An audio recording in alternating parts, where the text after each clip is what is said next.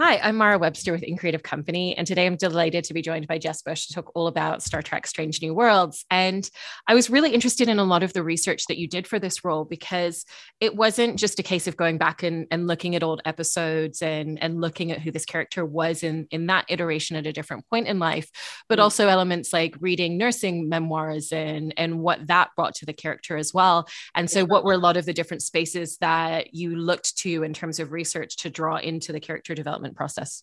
Uh, yeah. So, I mean, the first point of call was catching up on as much Star Trek as possible because honestly, Star Trek, I was aware of it, but I wasn't aware of just how influential it was really until I really engaged with it. Um, so that was first. Then researching into Majel's performance and also just like her, her like the way that she came into the mix too, I think thought was really interesting. Like she kind of like snuck her way back in, you know, like put on a new head and was like, I'm back. And like, I really love that um, energy for her. Um, uh, so there was that. It was my like baseline research. And then I, as you said, I researched some, I read some nursing memoirs to kind of get a, a feel for the, what like the people that are drawn to that extremely challenging career, like what are their values? Like what keeps them there why do they love it you know like so that was really important for me to read into um, and i mean it's it's ongoing. Like there's still there's always more. There's always different perspectives because you know it's a it's a fictional setup. And so nothing that exists in our reality really fully services it. So there's just elements of all these different things. Like i've been um uh reading into like uh, like medivac and combat medic material and that's actually i found that really um, speaks to the role because you know we're going to foreign places we're dealing with species that we don't know what their makeup is we're under the pump it's really urgent we don't have what we need like it's it's actually quite applicable um, that that uh, side of medicine actually really applies so that's really cool to find um, but yeah, it's ongoing. There's there's always there's always more to do.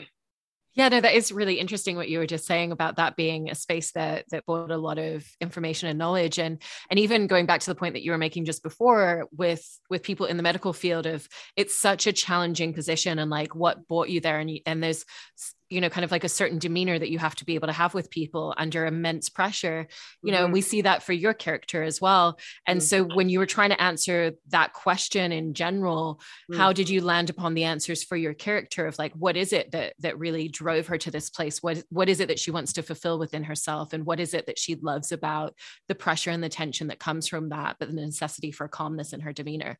Yeah. Well do you mean like what did i gather from my research?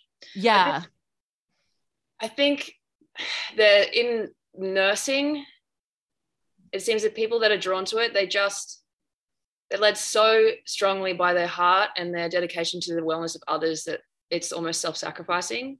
It's like it's more important than anything in the world, you know. Um, and I think like that played a lot into the very beginning of my character development was like what at her core drives her and i think it for me, like my process is very physical. Like fi- I find the truth of intellectual things and ideas in my body. And so actually finding that like physically leading with her heart, you know, that's where she walks from. That's where all her decisions are made from. So yeah, I think that just from my research, that was distilled. Like there's just a real guttural drive to help others.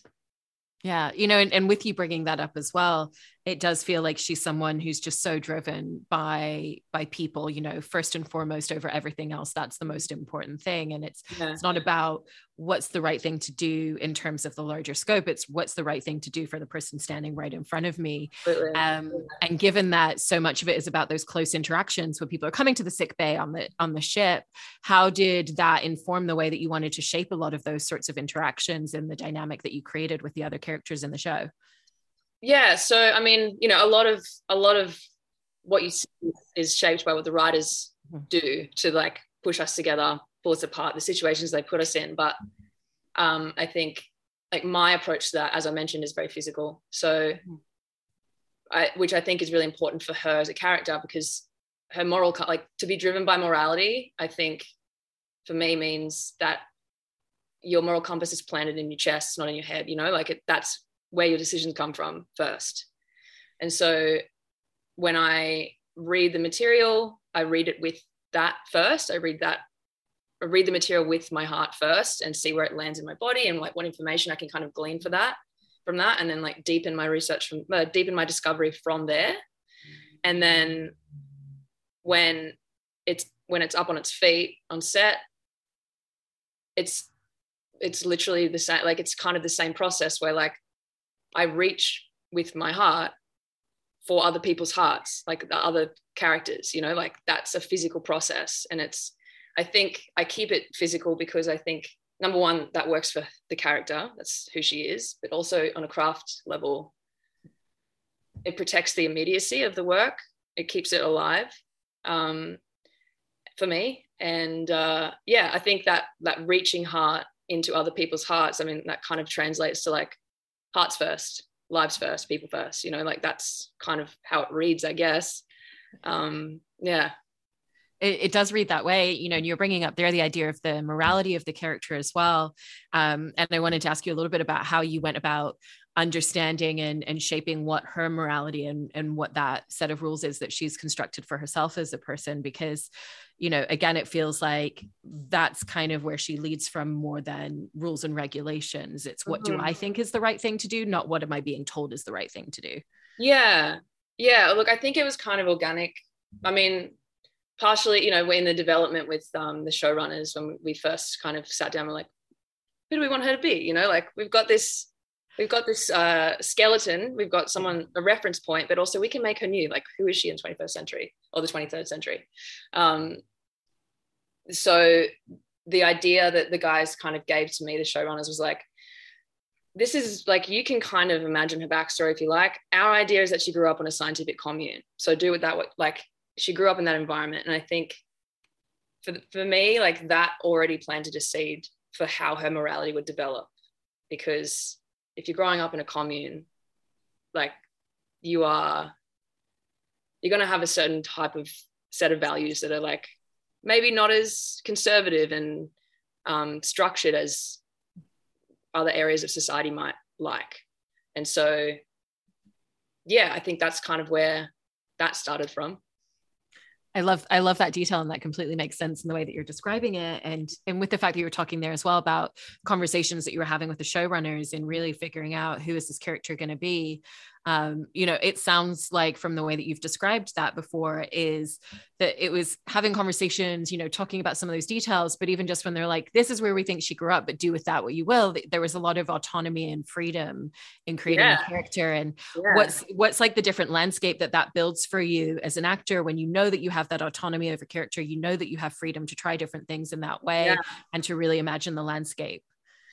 I mean, it was so new for me. Like this, I mean, this project is bigger than anything I've ever done before. So, you know, everything's kind of new. But um, like I've never had that much say, you know, like often with roles, they're like, this is who you are, this is what you look like, feel that. And like that's our job. And you're like, okay, cool. And you have like a little bit of freedom within that. But coming to Star Trek, they like they were really like, how do you want to look? Do you have tattoos? Why? Uh, do you like you know it was very like what does she wear? Why does she wear that? You know how does she move? And um, it was really exciting. I mean i think at first i was like i don't know how to i don't know how to grow into this freedom you know but um, it's been really cool. And i think um, there's also been there's just been they just put so much trust in us. And it was much more like in the beginning you know in the first few episodes and um, i think it's it's a process of them responding to each other. The writers and the actors are like oh this is where you're going and we can write you more of this stuff because we can see that kind of naturally happening for you. And it's really cool. It, it just allows for a constant deepening i think. Do you feel like with with the writers kind of feeding back off what you were doing with the character are there particular traits or characteristics or aspects of character that you felt coming more to the foreground in the writing as the scripts went further into the season yeah and i mean uh, season two big time i mean i can't i can't really say much i can't really say much about season one either but yeah. it was yeah it's been really cool to see a little bit of that in season one. And then I think after like Chapel has just taken a turn in season two. Like there's just a whole other world for her, which I am so excited about. It's been so infinitely challenging and exciting. And yeah, it's just really cool process. I've never I've never had this dynamic with a creative team before on in, as an actor, like having that really responsive and playful collaboration.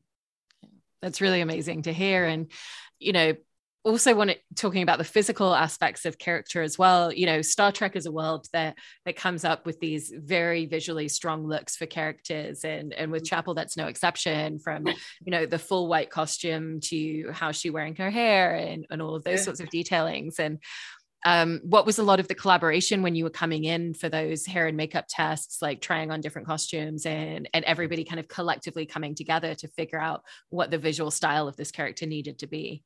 Yeah, I mean, honestly, they kind of gave it to me first. They were like, "What do you think?" And then, so like, we had a couple of like, they were like, "Do you want to wear a tunic? Like, does she wear a dress? Does she wear a bodysuit?" I was like, "No, I don't think she wears a dress. I think she's like ready for action. I think she's like, you know, she's agile. She's nothing's falling out anywhere. Like it's, um, and they're like, cool, we can make that for you.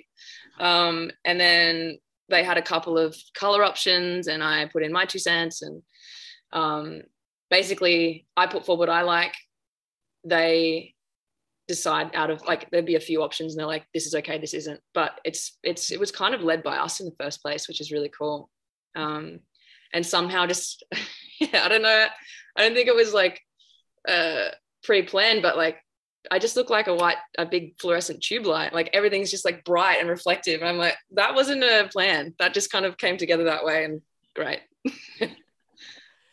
Yeah, and obviously, whenever you're coming into creating a new show, you know, with all these elements that you're talking about, a lot of it is starting from the ground up, building the foundation, and then being able to grow upon that. And that also comes down to what the collaboration looks like when you're working with everybody mm. in figuring and also figuring out like the tone of the show. And and did you find that because you already knew the world, because you've done that research, and obviously it's building off a real foundation and, and history, um, did that inform kind of the collaboration that everybody created and trying to figure out what is the specific voice of this show going to be? Be? Mm. what is our approach going to be in working with one another?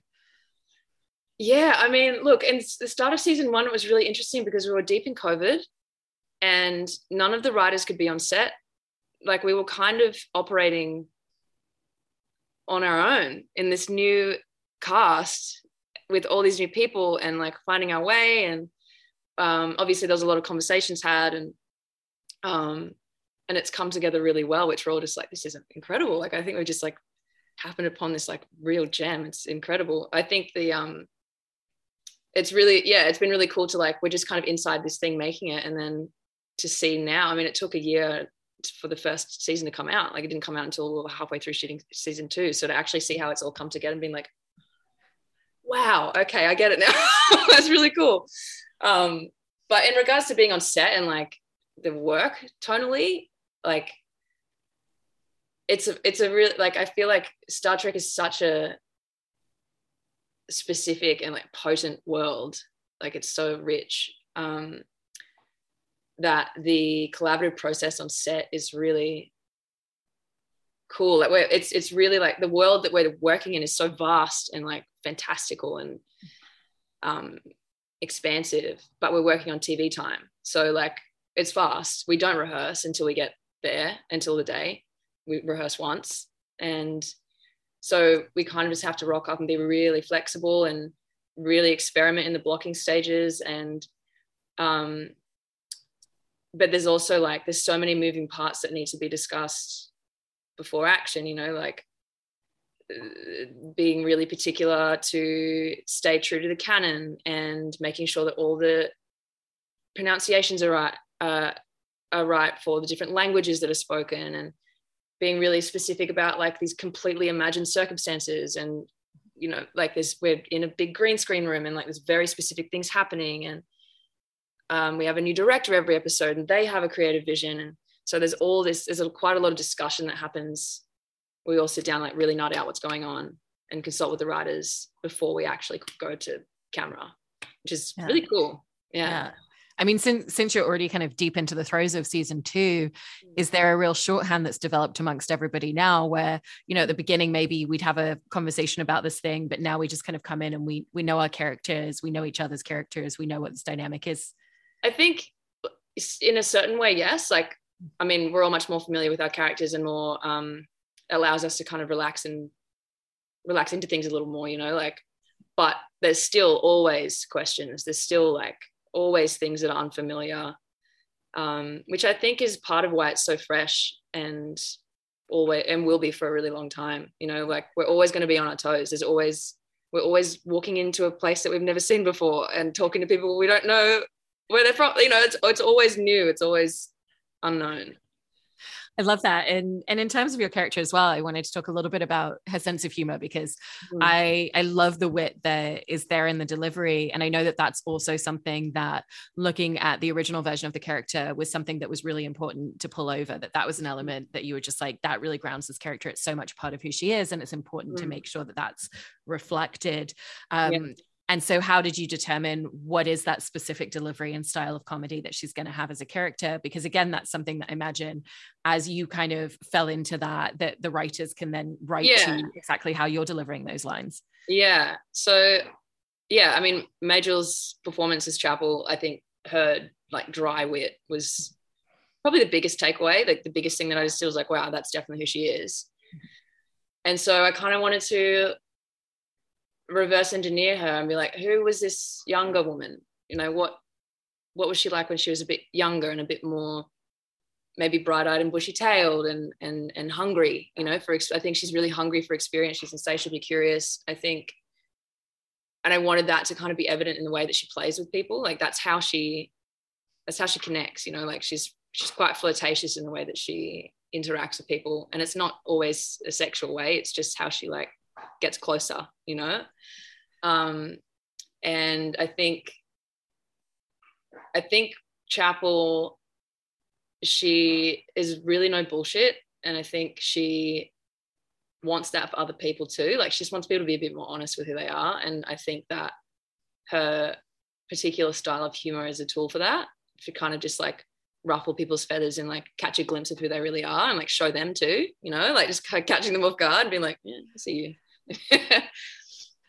I mean, that also very much carries over into into her bedside demeanor, where mm. it is very straightforward, very brutally honest, and at the same time, like peppered with just enough humor that it's, it's not taken in the wrong way. um, you know, was was that something that you found quite early on? You know, the very first time that she's treating anyone and and she's kind of giving them the sedation and she's getting questions about it. You know, because again, it's just like she comes back with a cheeky joke, but also very factual information. It's just kind of like this is what we're going to do, and this is how we're going to do it, and that's how it's going to be. Yeah, I think I mean, kind of circling back to the kind of uh, like field medic vibe, you know, like I think it's kind of it, that kind of came about organically. I think as well it wasn't really um, an intellectual decision. It was more like, you know, you know how uh, in like how soldiers interact with each other. Like they just have to be able to deal with like really terrible circumstances. You have to just find the dark humor in it. Otherwise you just your brain will break. Like you just can't. So i think there's an element of that. Like the stuff that goes down in our stories is usually very urgent very life threatening like and so it's just her way of like delivering hard things like making everybody feel safe but also aware of what's happening. Um, and she's just blunt and i think that's that kind of just mixed together to make this kind of what you're talking about that yeah. bedside manner yeah no one no one's coming to her for a preventative flu shot. It's yeah, yeah exactly I mean, that also adds another element to your performance because there's also a real undercurrent with like, what does it take to kind of hold that sort of pressure, hold that sort of tension underneath the surface? Mm-hmm. You know, when there's when there's an instance where everybody on the ship is starting to contract the same thing and get sick, and at first they can't figure out what it is and mm-hmm. how it's spreading. And at first it was just people that stepped into the space, and and now all of a sudden someone who didn't even leave the ship has it. You know, what does that mean? Mm-hmm. And there's no part of her that can allow any sort of doubt or questioning in that moment as well. And so, were there elements of the undercurrent of the character in that regard and the things that she has to really hold inside that were just as important as the external delivery for you?